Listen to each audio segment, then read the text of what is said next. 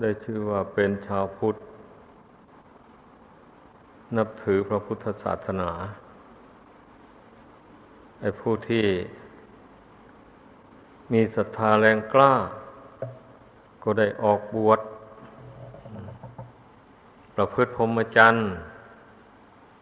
รักษาศีลสองร้อยยี่สิบเจ็ดบ้างศีลสิบบ้างศีลแปดบ้าง เป็นนิจศีล ผู้ที่ไม่สามารถจะออกบวชได้อย่างนั้น ก็ได้ปฏิญญาณตนถึงพระพุทธพระธรรมพระสงฆ์ว่าเป็นที่พึ่งที่ระลึกหมายความว่าปฏิญญาณตนว่าจะไม่นับถือลัทธิอื่นใดทั้งหมดมอบกายถวายชีวิต ต่อพระพุทธเจ้าพระธรรมพระสงฆ์นี้โดยตรง นี่เรียกว่า อุบาสกอุบาสิกา ผู้เข้าใกล้พระพุทธพระธรรมพระสงฆ์แต่เท่าที่สังเกตดู บางคนก็ปฏิญญาณตนอย่างนี้แล้ว ก็มันยัง ไปนับถือลัทธิอื่นปนเปกันอยู่ก็มี อย่างนี้นะไปนับถือลัทธิบูชายัน บวงสวงผีสางนางไม่เจ้าพ่อเจ้าแม่อะไร สุดแล้วแต่จะสมมติกันขึ้น อย่างนี้การนับถือพระรัตนกรัยไม่ได้จัดว่าเป็นการนับถือโดยถูกต้อง เพราะว่าจิตใจมันเป็นสองแง่สองมุมอยู่ มันไม่ลงทางเดียว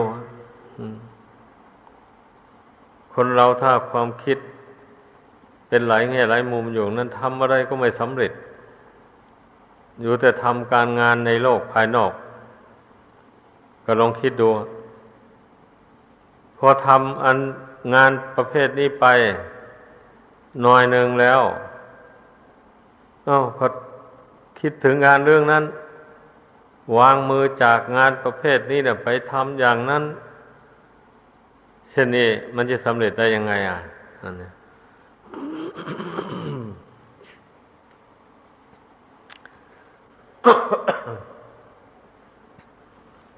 เมื่อเราปักใจลงหน้าที่การงานอันใด แล้วก็ต้องเอาใจใส่ในการงานอันนั้นโดยตรง เพื่อมุ่งหวังให้มันได้รับผลตามเป้าหมาย อันนี้ชั้นใดก็อย่างนั้นเนี่ย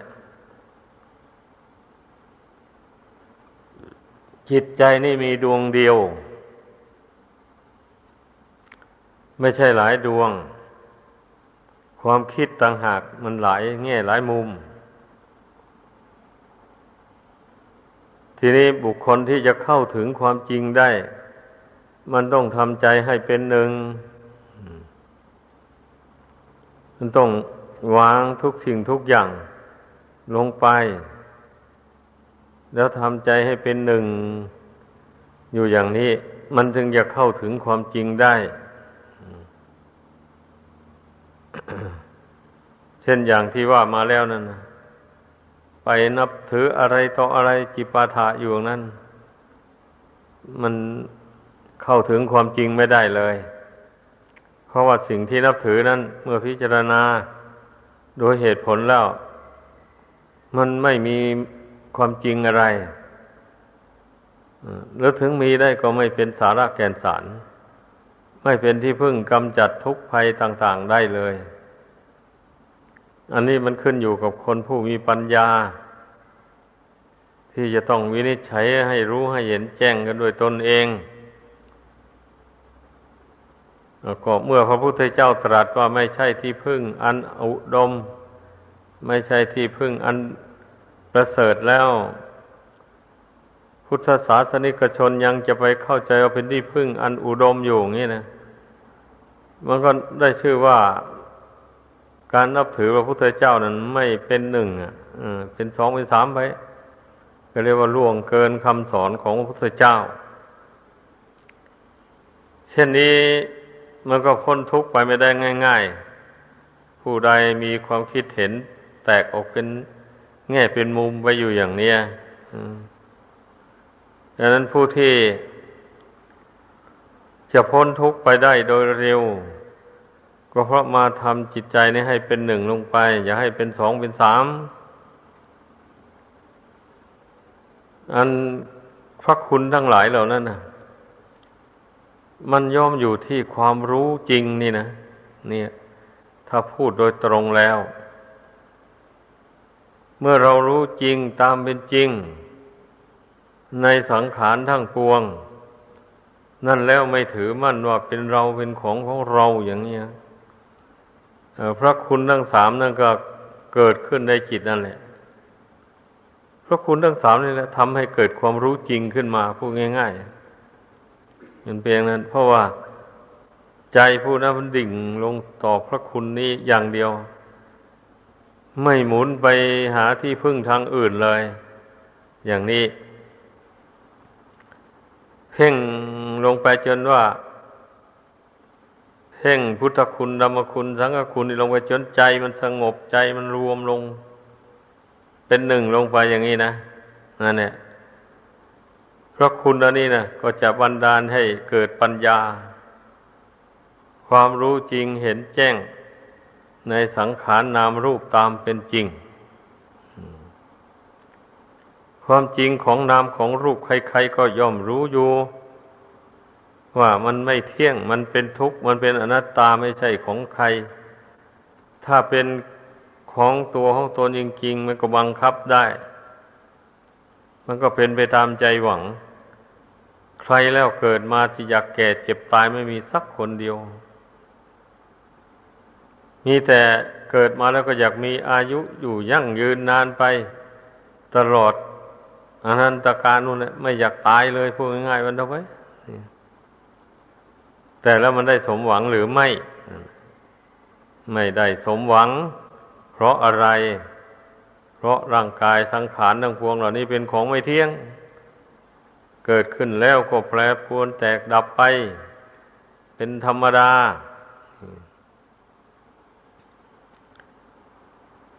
คันเมื่อความจริงมันมีอยู่อย่างเนี้ยเรื่องอะไรเนี่ยจะไปอ้อนวอนขอร้องให้สิ่ง ศักดิ์สิทธิ์ต่าง ๆ มาช่วยเหลือให้ตนพ้นทุกข์พ้นภัยต่าง ๆ อย่างนี้นะ มันไม่ถูกกันเลยอะไอสิ่งศักดิ์สิทธิ์ที่ว่านะมันก็ไม่เที่ยงเหมือนกันเนี่ย เทวดาอินพรหมก็ไม่เที่ยงเหมือนกัน หรือว่า เทวดาลุกขะเทวดาภูมิเทวดา อะไรที่มนุษย์กราบไหว้บูชาอยู่เนี่ย หมู่นี้ก็ล้วนแต่ไม่เที่ยงทั้งนั้นนะเพียงแต่เสวยผลบุญผลกรรมของตนอยู่เท่านั้นเอง ใครเกิดอยู่ที่ไหนก็ดี พอหมดเหตุแห่งเขตแห่งผลบุญผลกรรมนั้นแล้ว ก็ตายก็จุติเรียกว่าเคลื่อนที่ไปหาที่เกิดไหม อย่างนี้นะแล้วทำไมมนุษย์เราถึงไม่พิจารณาดูบ้างนะ แล้วไปหวังพึ่งของไม่เที่ยงนะมันไปได้ยังไง อะเอาวแล้วเราจะพึ่งอะไรล่ะ พึ่งความจริงอันนี้ความจริงมีอันเดียว ความรู้จริงอย่างเดียวนั่นแหละเป็นที่พึ่งอันประเสริฐ อย่างนี้ รู้แล้วไม่ยึดไม่ถืออะไรต่ออะไรนะ เมื่อยังไม่รู้ก็พิจารณาให้มันรู้ แยกแยะออกดูให้มันเห็นแจ้งประจักษ์ในเรื่องนั้น ๆ ในสิ่งนั้น ๆ อย่างนี้นะ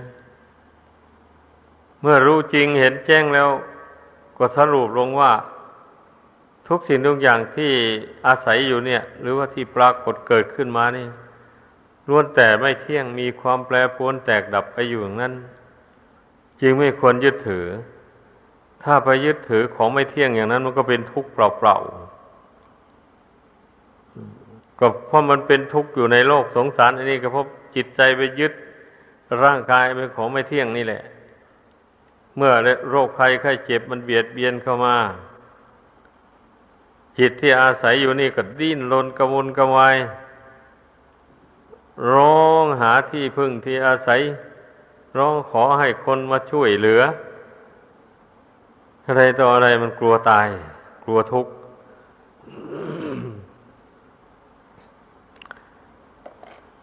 ก็ก็เพราะเหตุนี้เองแหละพระพุทธเจ้ายังตรัสว่าชาติความเกิดมันเป็นทุกข์พอเกิดมาแล้วมันแก่มันเจ็บป่วยไข้ มันวิบัติแปรปรวนไปอย่างนี้จิตใจที่มาอาศัยอยู่ในขันธ์ทั้งห้าอันนี้มันจึงหาความสุขไม่ได้ นอกจากเป็นทุกข์เพราะร่างกายวิบัติแปรปวนแล้ว ก็มายังเป็นทุกข์กับกิเลสมันเผารนเอาอีกด้วย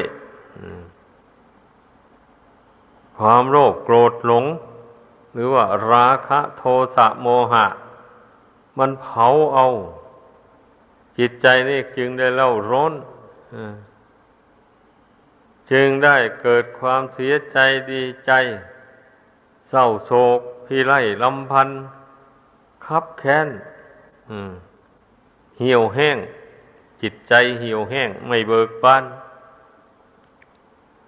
ทั้งหมดนี่ล้วนแต่เป็นลักษณะแห่งความทุกข์ของจิตใจทั้งนั้นเลยอันนี้แหละที่พระพุทธเจ้าทรงสั่งสอนให้ พุทธบริษัททั้งหลายนั้น รู้ยิ่งเห็นจริงในธรรมที่ควรรู้ควรเห็น ก็รู้ธรรมของจริงที่มันมีอยู่ปรากฏอยู่ในปัจจุบันนี้เองนะเพราะองค์ไม่ได้สอนให้ไปรู้ความจริงในอดีตอนาคตที่ไหนตัณหามันก็เกิดขึ้นในปัจจุบันนี้ เช่นความอยากอย่างนี้นะมันก็อาศัยจิตเป็นปัจจุบันนี่แหละคิดขึ้นมา เมื่อมันอยากได้อะไรต่ออะไรอย่างนี้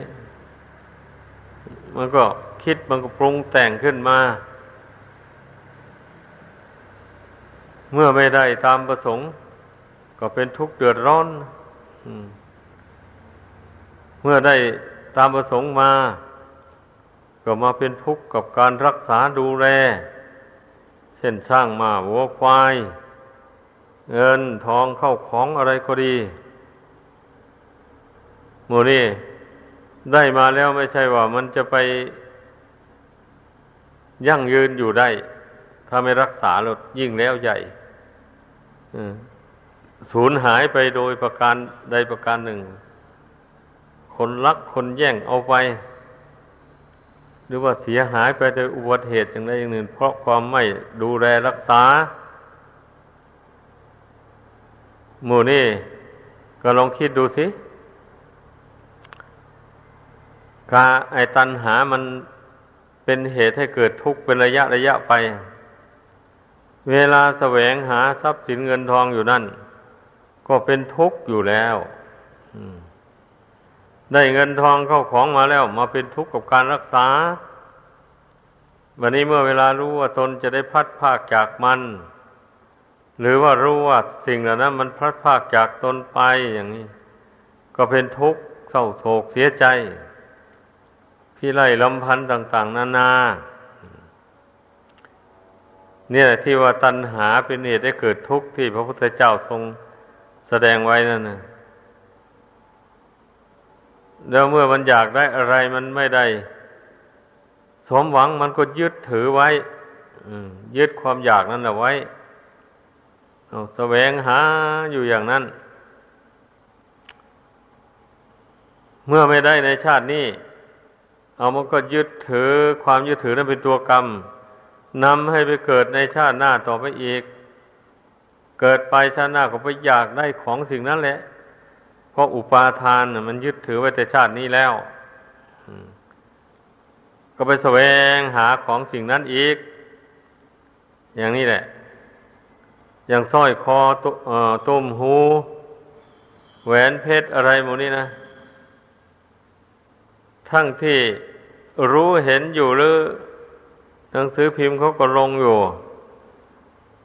บางทีก็ถูกโจรขโมยมันจี้เอารอกคาบเอาหมดเลย ของเครื่องประดับต่างๆหมู่นั้นถ้าไปผู้ใดไปขัดขืนต่อสู้เขาเขาฆ่าตายอันโมนี่ลองคิดดูสิ แต่ปานนั้นมนุษย์เรายังประดับประดา อวดกันอยู่อย่างนั้นแหละทั้งที่ภัยอันตรายมีอยู่รอบด้าน นี่แหละเรื่องของตัณหานะ่ะ มันเมื่อบุคคลใดตกเป็นท่าของตัณหาแล้ว มันก็ทำให้ไม่กลัวล้มกลัวตาย ไม่กลัวความทุกข์อะไรเลย ไม่กลัวภัยอันตรายใดๆทั้งสิ้น ชอบแต่อยากจะเอาไปอวดกันว่าข้าก็มีเงินเหมือนกัน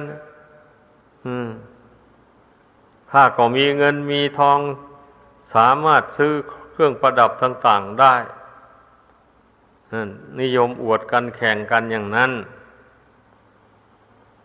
แล้วมันไม่เฉลียวนึกถึงภัยอันตราย ที่จะมาถึงตน ไปรักเครื่องประดับนั้นยิ่งกว่าชีวิตของตัวเอง เป็นอย่างนี้แหละ คนเรานะ่ะ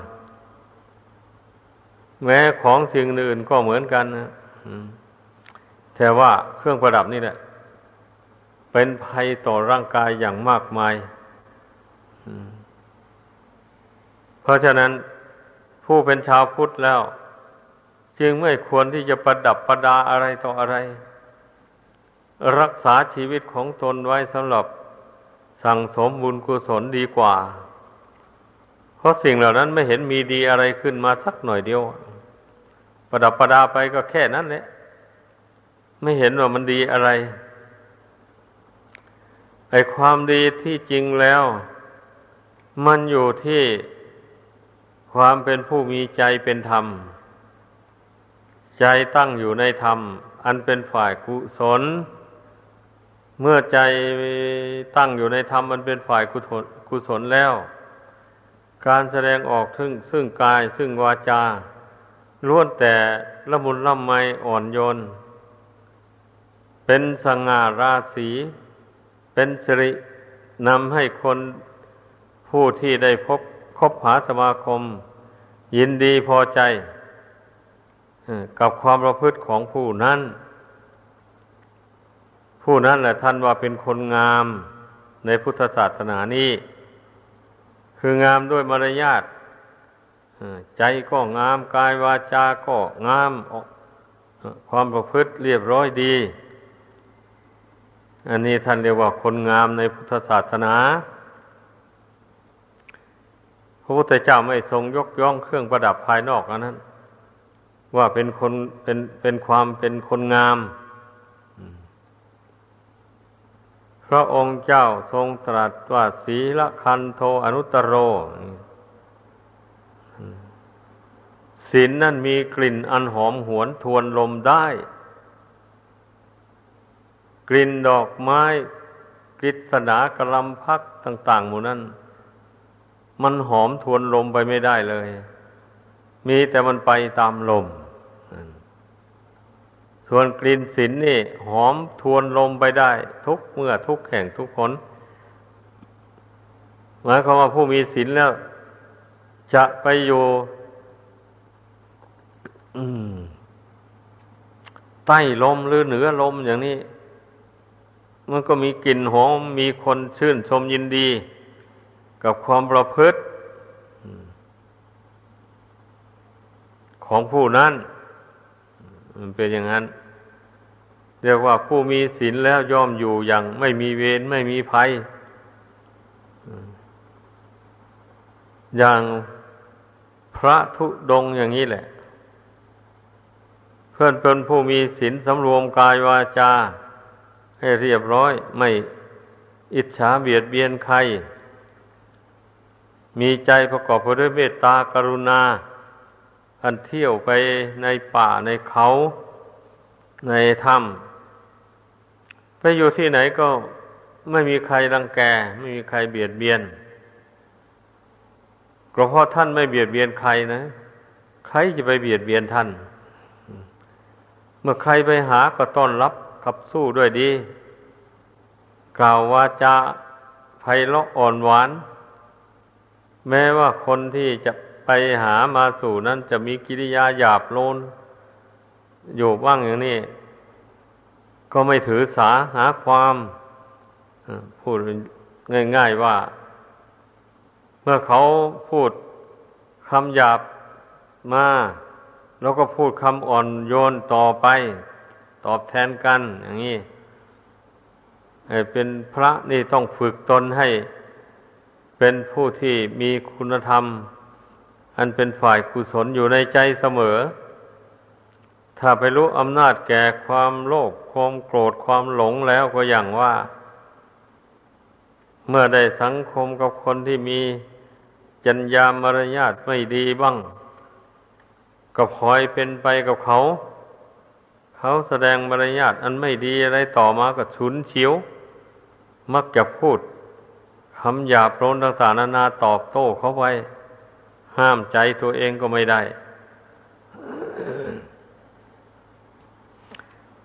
ฉันเมื่อเป็นเช่นนี้มันก็เต็มไปด้วยภัยแหละ ผู้อยู่ป่าเป็นอย่างนั้น แม่อยู่บ้านก็ตามนะ อยู่ในบ้านก็ตาม เมื่อไม่สำรวมกายวาจาของตนให้เรียบร้อยอย่างนี้ มันก็มีภัยอยู่รอบร้านเหมือนกัน เป็นอย่างนั้น เพราะฉะนั้นเนี่ยท่านจึงกล่าวว่า พระอริยบุคคลนั้นนะไม่เป็นภัยต่อสังคมในโลกนี้เลย ท่านจะอยู่ที่ไหนก็ไม่เป็นภัยเพราะท่านเป็นผู้บริสุทธิ์จากอาสวะกิเลสน้อยใหญ่ทั้งปวง แม้จะประสบกับเหตุที่ควรจะให้ละสิน ท่านก็ไม่ยอม แม้ชีวิตจะแตกดับทำลายไปก็ไม่ยอม ไม่ยอมเสียสินเหมือนอย่างพระเถระองค์หนึ่งแต่ครั้งพุทธกาลท่านก็สำเร็จอรหันต์แล้ววันนี้ก็มีครอบครัวของช่างจารเจรนายแก้ว ครอบครัวหนึ่งเลื่อมใสนับถือ ได้นิมนต์ท่านไปฉันพระทหารในบ้านทุกวันทุกวัน ท่านก็รับสนองศรัทธาของเขา จะเข้าใจว่านายคนนั้นคงจะไม่ได้ฟังธรรม ไม่ได้ศึกษาไต่ถามธรรมะคำสอนอะไรกับท่านเพียงแต่นิมนต์ไปฉันพระตาหารท่านให้ไล่พรแล้วก็ท่านก็ไป คงจะเป็นอย่างนั้นเนี่ย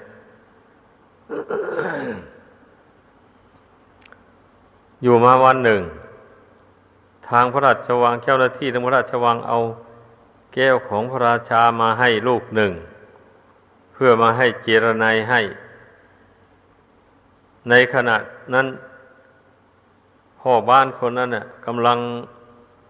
เชือดเนื้ออยู่บนเขียง จะทำอาหารเลือดมันก็ติดไม้ติดมือ เจ้าหน้าที่เขายื่นของให้ก็รับเอาทั้งมือเพื่อนๆอันนั้น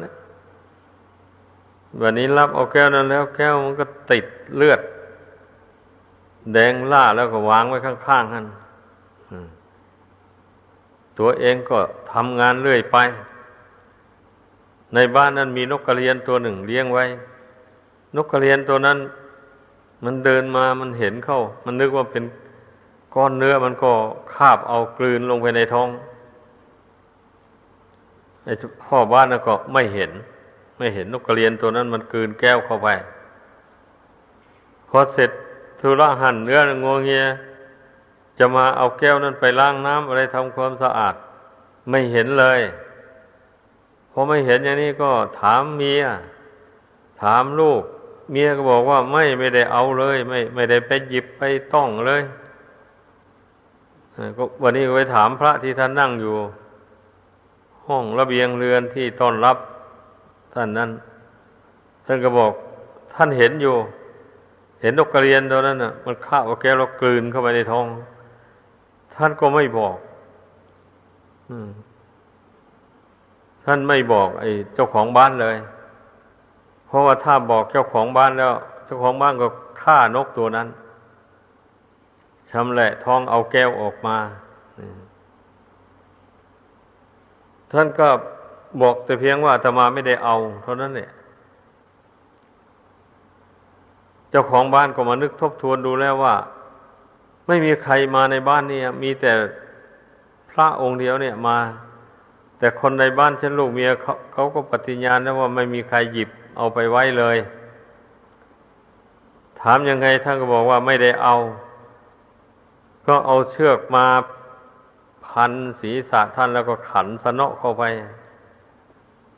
เพื่อจะให้ท่านรับว่าท่านได้เอา แต่ท่านก็ไม่รับเวลาก็ขันให้แน่นเข้าจนว่าเลือด ออกทางหูทางจมูก ตาท่านเล่นออกมา เลือดตกลงไปสู่พื้นนกกระเรียนตัวนั้นก็วิ่งมากินเลือด ในขณะนั้นพ่อบ้านคนนั้นยกเท้าจะเตะพระองค์นั้น พอดีไปถูกนกกระเรียน ตัวนั้นตายเลยบะนี่พระเถระองค์นั้นท่านจึงบอกว่า อ่า โยมให้คลายเชือกออกจากศีรษะของอาตมานี้ เสียอาตมาจะบอกให้ แก้วนั้นอยู่ในท้องของนกกระเรียนตัวนั้น นกกระเรียนตัวนั้นน่ะกิน แต่ก่อนนี้อาตมาเห็นอยู่แต่ไม่บอก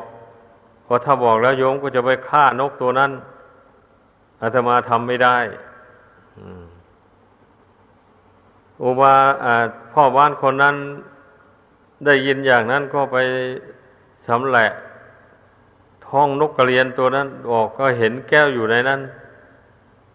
ก็มาก้มกราบขอโทษขอภัยกับท่านอย่างไรกับผมได้ล่วงเกินได้เห็นผิดไปแล้ว ขอพระคุณเจ้าได้อโหสิกรรมให้ด้วย ท่านก็อโหสิกรรมให้ ท่านไม่เอากรรมผูกกรรมผูกเว้นอะไรเลย แล้วท่านก็กลับไปที่พักของท่าน ท่านก็เข้าสู่นิพพานไปเลยอุบาสกนั้นเสียใจ เสียใจอย่างแรงวะนี่พอคิด ว่าตนได้ไปเบียดเบียนพระอราหันต์ผู้บริสุทธิ์ด้วยเจตนาเป็นอกุศล เรานี่คงมีบาปแน่นอนบาปต้องหนักแน่พอคิดมาอย่างนี้กลุ้มใจหลาย อยู่มาได้ประมาณสักเดือนหนึ่งก็ตาย ส่วนนกกระเรียนตัวนั้นตายแล้วก็ไปเข้าท้องเมียแบบนี้ คลอดออกมาเป็นคนแบบนี้นะอยู่มาเมียนั้นตายแล้วไปสวรรค์อย่างนี้แหละ คนหนึ่งลงนรก คนหนึ่งไปสวรรค์ไอ้อย่างนี้ท่านเรียกว่า ความประมาทในธรรมคำสอนของพระพุทธเจ้า เมื่อได้เลื่อมใสนับถือพระถึงพระนั้นนะ ทนที่จะศึกษาไต่ถามว่าสิ่งใดที่เป็นบุญ สิ่งใดที่เป็นบาป ขอพระคุณเจ้าจงแนะนำสั่งสอนบ้าง ไม่เลยล่ะท่าคงเป็นอย่างนั้นเนี่ยธรรมดาพระนี่ถ้าใครไม่อารัธนาท่านก็ไม่สอน เพราะว่าเมื่อไปสอนคนที่เขาไม่พอใจจะฟัง เขาก็ประมาทเอาก็เป็นบาปเปล่าๆดังนั้นท่านจึงไม่สอน แล้วพ่อบ้านคนนั้นก็ไม่สนใจในธรรมะ เลยไม่รู้จักบาปบุญคุณโทษอะไร หนาแน่นไปด้วยกิเลสเพราะนั้นจึงได้ทำกรรมชั่วใส่ตัวเอง อันไปฆ่าพระอราหันต์อย่างนั้นน่ะ มันก็มีอาเวจีมหานรกนนเป็นที่ไปเป็นอย่างนั้น เพราะฉะนั้นน่ะผู้ใดที่ได้ศรัทธาเลื่อมใส ในพระพุทธเจ้าในพระธรรมในพระสงฆ์ว่าเป็นที่พึ่งอันประเสริฐแล้วมาศึกษาสดับตรับฟังคำสอน ของพระพุทธเจ้าเนี่ยให้เข้าใจ ในแนวทางปฏิบัติก็ลงมือปฏิบัติตามไปกิเลสบาปธรรมอันมีอยู่ในหัวใจมาแต่ก่อนมันก็เบาบางลงไป มันเป็นอย่างนั้น ข้อปฏิบัติในพุทธศาสนานี่ มันเป็นเครื่องกำจัดกิเลสบาปธรรม อยู่ในหัวใจของคนเราให้เบาบางไป ถ้าคนเรานั้นไม่มีกิเลสบาปธรรมอยู่ในหัวใจอย่างนั้น พระพุทธเจ้าก็ไม่ได้ทรงแนะนำสั่งสอนอย่างนี้เลย พระองค์ก็ไม่ได้ทรงสั่งสอนให้คนเราละความชั่วทำความดี ชำระจิตใจของตนให้บริสุทธิ์จากกิเลสบาปธรรมนี่เนี่ยนี่ฟังพิจารณาดูคำสอนของพระพุทธเจ้าก็แล้วกันเหตุที่พระองค์เจ้าสอนให้ละบาปบำเพ็ญบุญนะก็พระองค์รู้แล้วว่าในหัวใจของคนธรรมดาสามัญนนี่นะมันมีกิเลสปาปธรรมอยู่ในหัวใจนั่น มันมีเชื้อของบาป เชื้อของบุญก็มีอยู่ในนั้น เชื้อของบาปก็คือความโลภความโกรธความหลง นั่นแหละ เมื่อบุคคลใดไม่บรรเทากิเลสเหล่านั้นให้เบาบางออกไปแล้ว กิเลสเหล่านั้นแหละดนจิตดนใจให้ทำบาป ให้ฆ่าสัตว์ลักทรัพย์ประพฤติผิดในกาม กล่าวมุสามารถดื่มสุราเมรัยกัญชายาฝิ่นเฮโรอีนมูเนี่ย อาศัยกิเลสสามกองนั่นแหละเป็นมูลเหตุ ให้คนเราทำบาปโดยไม่สะดุ้งหวาดกลัว กิเลสนั่นมันมีอิทธิพล เหนือจิตใจของคน คนเลยยกจิตใจตัวเองขึ้นสู่กุศลทำไม่ได้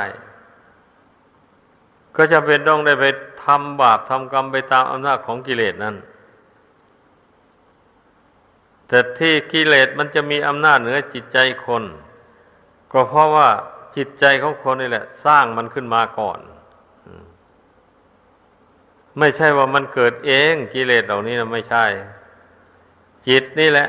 อย่างมันคิดอยากจะได้ของผู้อื่นมาเป็นของตนอย่างนี้นะ แล้วก็ลงมือพยายามไปถ้าไม่อยากจะรักก็ หาวิธีช่อโกงหลอกลวงเอา ถ้าไม่มีช่องทางนั้นก็ลักเอา หรือมันมีช่องทางลักได้อย่างนี้ก็สะสมอาวุธขึ้นแล้วไปจี้ปล้นเอา ใครขัดขืนก็ฆ่าเจ้าของทรัพย์ ให้ตายซะละขนของเขาลงใส่รถแล้วบึ่งหนีไปอย่างนี้แหละ บุคคลผู้ที่ตกอยู่ภายใต้อำนาจของความโลภมันก็เป็นอย่างนั้นแหละที่มันกับความโกรธก็ผสมโลงกันเข้านั่นแหละถ้าหากว่าใจมันมีเมตตาอารีอยู่มันฆ่าคนไม่ได้ดอก มันไปแย่งชิงเอาสมบัติของคนอื่นไม่ได้ เพราะใจขณะนั้นมันไม่มีเมตตากรุณาธรรมเลย มีแต่ความอยากได้ลูกเดียว มีแต่ความอมหิตในใจ ไม่เอ็นดูสงสารตายแล้วสร้างมันว่าแต่เราได้ของสิ่งที่เราต้องการในได้สมประสงค์แล้วก็พอแล้วนี่แหละเชื้อของบาปนะให้พากันรู้เข้าใจพิจารณา ทีนี้เชื้อของบุญก็ตรงกันข้ามนั่นเอง ความไม่โลภความไม่โกรธ ความไม่หลง อันนี้เป็นเชื้อของบุญ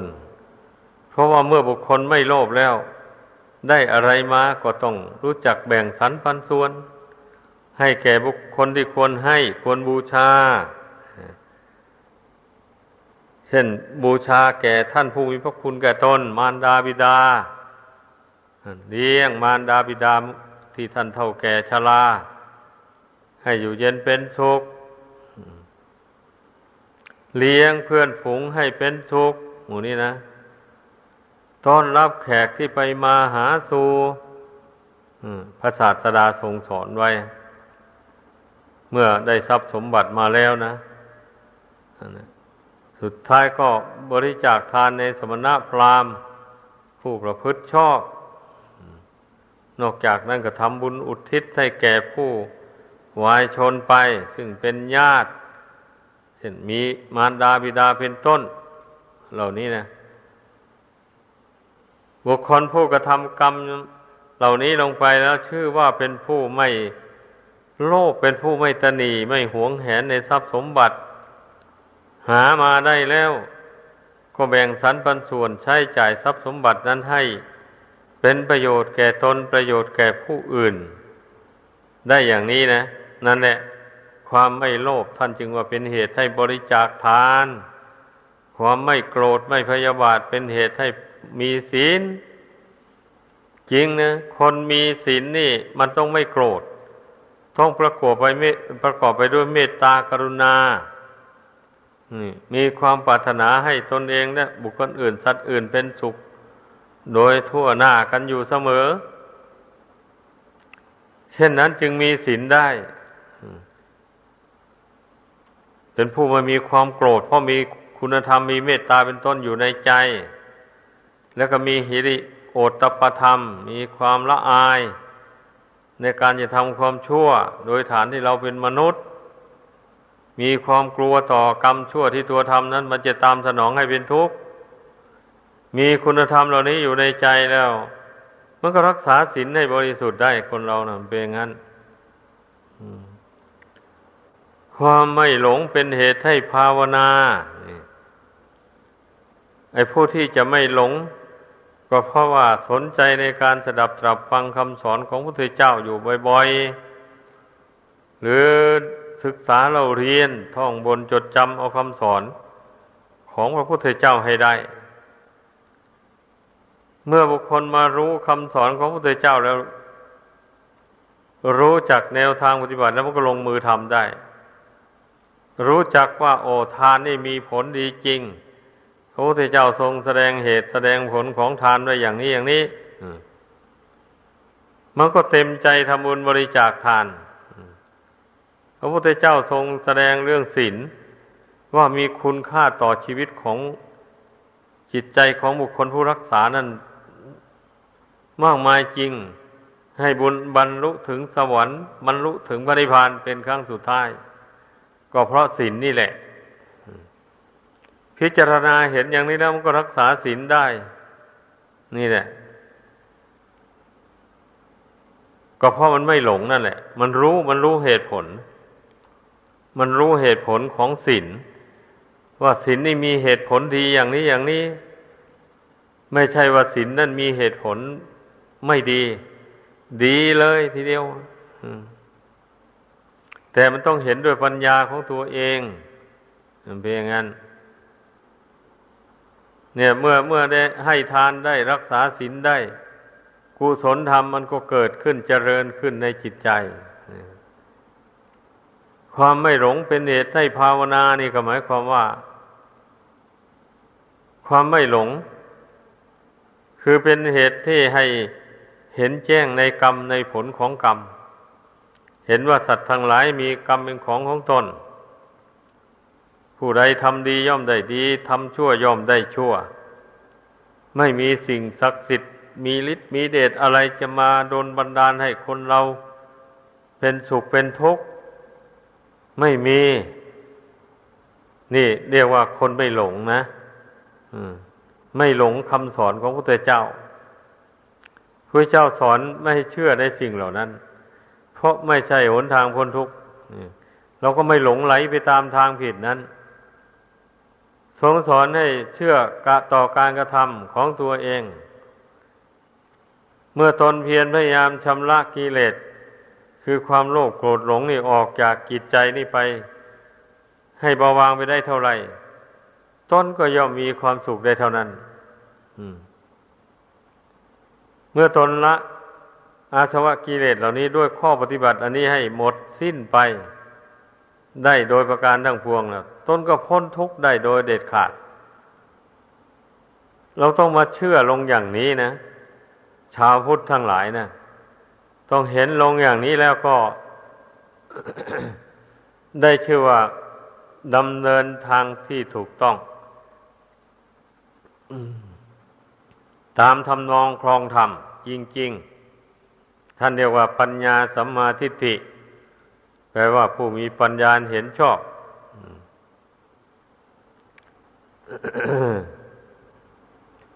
ถ้าเป็นปัญญาชั้นสูง ก็หมายถึงเห็นอริยสัจจะทำทั้งสี่ถ้าเป็นปัญญาชั้นกลางก็อย่างว่านั่นอย่างที่ว่ามาแล้วนั่นแหละก็ไม่หลงไหลไปตามลัทธิต่าง ๆ เชื่อกรรม เชื่อผลของกรรม เมื่อเมื่อตนเชื่อลงไปนี้ตนไอ อันใดเป็นกรรมที่ชั่วตนก็เพียรล่ามันออกไป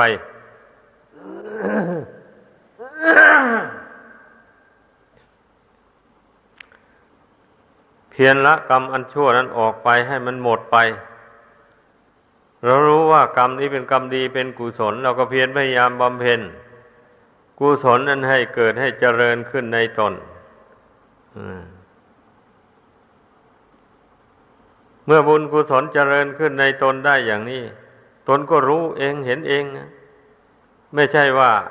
บุญกุศลเกิดขึ้นในใจจะไม่รู้นะจะคอยให้แต่ผู้อื่นนั้น มาพยากรณ์ให้ไม่ใช่ ถ้าเป็นเช่นนั้นแสดงว่า บุญกุศลยังไม่เกิดขึ้นในใจของผู้นั้น เมื่อบุญกุศลเกิดขึ้น เราภาวนาเพ่งจิตลงไป ทำจิตให้สงบลงเป็นหนึ่ง แล้วอย่างนี้นะ มันก็มองเห็นได้สิบะนี่กุศลแปลว่าอะไร แปลว่าความฉลาดนี่ก็นึกได้ว่าอ๋อเราฉลาด เรามีปัญญา เราจึงละความโลภความโกรธความหลงได้ใจเราจึงสงบลงเป็นหนึ่งลงอย่างนี้ ถ้าเราไม่ฉลาด เราไม่มีอุบายฝึกใจนี่ มันก็ละกิเลสเหล่านั้นไม่ได้จิตใจก็ฟุ้งซ่านเลื่อนลอย สงบลงไม่ได้เลย มันก็รู้ชัดอย่างนี้แหละเพราะว่ากุศลนี่ ไม่ใช่ว่าเป็นรูปร่างเป็นตัวตนอะไรนะเมื่อแปลเป็นภาษาไทยออกมาแล้ว ท่านหมายเอาความฉลาดของดวงขีดดวงนี้นะนั่นแหละเมื่อจิตนี่ฉลาดรู้จักละเว้นจากกรรมมันชั่ว ทำแต่กรรมที่ดี ๆ ให้เกิดมีขึ้นในตนอย่างนี้ก็เรียกว่าเป็นผู้บำเพ็ญกุศลธรรมตลอดไป นี่ ต้องให้เข้าใจอย่างนั้น หรืออีกในหนึ่งท่านก็ว่า กุศลแปลว่าตัดคือตัดความโลภออกไปจากกิจใจด้วยการให้ทาน ตัดความโกรธออกไปจากกิจใจด้วยการรักษาศีล ให้บริสุทธิ์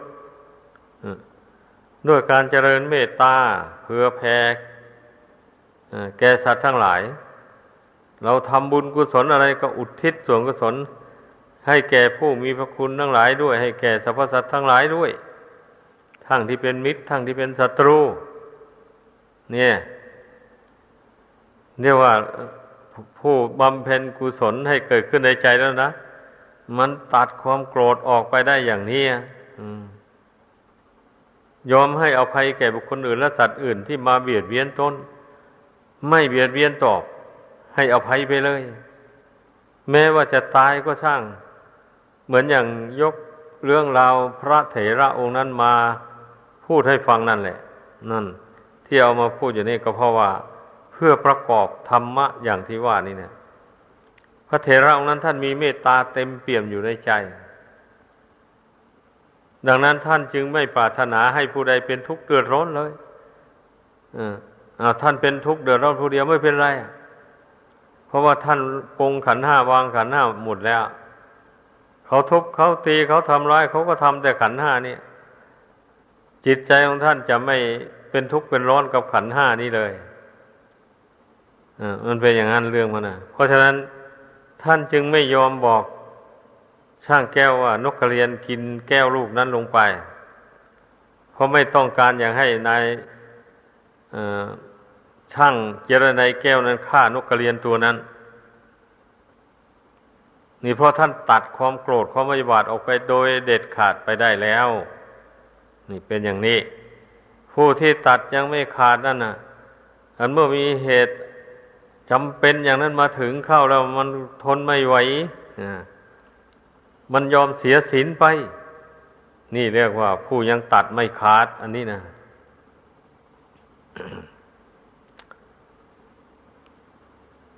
ตัดความหลงด้วยการภาวนานั่นเองเมื่อภาวนาทำใจสงบลงไป โดยอุบายวิธีใดวิธีหนึ่ง อย่างที่เคยได้ยินได้ฟังกันมาแล้วนั่นแหละ โดยเฉพาะเรื่องการเพ่งลมหายใจเข้าหายใจออก อันนี้นะเป็นอุบายวิธีที่ทำใจให้สงบจังรวบรัดมไม่อ้อมค้อม แต่ว่าต้องมีสติเข้มแข็งนะ ต้องมีกำลังเข้มแข็ง ต้องอาศัยความเพ่งเนี่ยการกำหนดรู้ลมหายใจเข้าออกนี่นะ ถ้าไม่เข้มแข็งแล้ว มันก็อย่างว่านั่นเดี๋ยวมันก็ลืมลมหายใจอีกแล้วดังนั้นต้องทำใจเข้มแข็งต้องมีสติแก่กล้า แม้ว่าจะเกิดปวนปั่นอะไรขึ้นในร่างกายสังขาร ถ้าไม่เหลือวิสัยจริงๆก็ไม่หวั่นไหวมัน ไม่ขยับขยื่นเรียกว่า พยายามบังคับร่างกายให้นิ่ง พร้อมกับเพ่งอยู่ภายใน อย่างนี้แหละ เมื่อทำให้เข้มแข็งอยู่อย่างนี้นั่นแหละ จิตมันก็รวมลงได้เร็วกว่านี้นะมันก็ละอารมณ์ภายนอกต่าง ๆ ได้ง่าย แต่ถ้าผู้ที่ทำอย่างนี้มันจิตลงไม่ได้ อย่างนี้แล้วเพื่อเพ่งกรรมฐานอันใดอันหนึ่งเป็นอารมณ์ ให้จิตนั้นมันไปติดอยู่กับกรรมฐานอันนั้นซะก่อน อย่างเช่น เพ่งกระดูกเป็นอารมณ์อย่างนี้นะ เพ่งดูแต่กระดูกนั่นจิตก็ไปรู้อยู่แต่กระดูกนั้น มันก็ไม่พุ่งไปทางอื่นเลยบะนี่มันดูอยู่แต่กระดูกนั่น เอาไปเอามามันก็รวมลงได้ เพราะว่ามันไม่ยึดถืออารมณ์ภายนอกไปแล้ว มีแต่เพ่งดูกระดูกอย่างเดียวอยู่ท่านเมื่อเพ่งดูไปมามันก็รู้สิอืคนเรานี่ตายลงไปแล้ว ไปเผาเราก็เหลือแต่กระดูกเท่านี้เนาะไม่เห็นมีแก่นสารอะไรเลยอย่างนี้นะ มันวิจารณ์เรื่องกระดูกเท่านั้นแล้ว มันก็เบื่อหน่ายแล้วเบื่อหน่าย รูปน้ำอันนี้นะเมื่อเบื่อหน่ายมันก็คลายความยินดี ยินร้ายลง มันก็ปรงก็วางลง นั่นแหละจิตใจมันก็จะรวมลงได้แบบนี้นะไอสัญญาเรื่องเพ่งกระดูกมันก็ดับ เมื่อสัญญาอันนั้นดับเหลือแต่ความรู้อย่างเดียวกับสติ นั่นแหละ ความรู้อันนั้นแหละคือจิต เมื่อหลังจากที่พิจารณาสิ่งที่ทำให้จิต เกาะทำให้จิตคล้องหัวพันอยู่หมดนั้น เห็นแจ้งประจักษ์แล้วว่าไม่ควรเกาะไม่ควรคล้อง เพราะมันเป็นของไม่มีสาระแก่นสารอะไรอย่างนี้นั่นแหละ มันเห็นแจ้งอย่างนั้นแล้วมันก็โปรงก็วาง จิตมันถึงรวมลงได้ มันจึงเหลือแต่ความรู้อันเดียว นั่นแหละเป็นลักษณะของจิตความรู้อันนั้นน่ะ ความรู้อันนั้น มันก็มีสติประคองอยู่ด้วยทีนี้นะเมื่อก่อนเมื่อเรายังไม่ได้เจริญกรรมฐาน อย่างนั้นสติมันไม่ไม่ค่อยจะกำกับอยู่กับจิตใจเท่าไรนัก เข้าเข้าออกออกอยู่เพราะนั้นแหละ เดี๋ยวก็ระลึกไปทางโน้น เดี๋ยวก็ระลึกไปทางนี้ เดี๋ยวก็บางทีก็ระลึกเข้ามาหาจิตหากาย นอนหนึ่งแล้วก็ระลึกไปทางอื่น อยู่อย่างนั้น เพราะฉะนั้นเวลาไม่ได้ทำสมาธิภาวนาจิตใจนั้นจึงสงบลงละเอียดละออไม่ได้ ว่าอย่างนั้นก็หมายความว่ามีสติควบคุมจิตไม่ให้มันคิดไปทางบาปอากุศลเท่านั้นแหละ เมื่ออยู่ตามธรรมดานะอย่างนี้ แต่ถ้าเราได้นั่งสมาธิเพ่งกรรมฐานเข้าไปอย่างที่ว่านี่นะนั่นแหละจิตมันจะไม่มีโอกาสได้คิดพุ่งไปทางอื่น มันก็จะรวมตัวลงเป็นหนึ่งลงไปอย่างที่ว่า นั่นแหละสัญญาอารมณ์ที่เพ่งที่มันนั้นมันก็ดับลงหมด เหลือแต่ความรู้กับสติเท่านั้น ปรากฏอยู่ในปัจจุบัน ในขณะนั้นลมหายใจเข้าออกก็ละเอียดลงไป ไม่หยาบเหมือนแต่ทีแรก อันนี้แหละเรียกเรียกว่า เราภาวนาตัดความหลงออกจากจิตใจ ความหลงความเข้าใจผิดคิดว่าร่างกายนี้เป็นตัวเป็นตนเป็นเราเป็นเขานี่นะนั่นเมื่อจิตมันรวมลงนั้น เพ่งดูแล้วอะไรก็ไม่ใช่ของเราสักอย่างเดียว นั่นแหละบัดนี้ไอ้ที่วิตกวิจารกันหรือว่าถกเถียงกันมา ว่านรกอยู่ที่ไหน สวรรค์อยู่ที่ไหน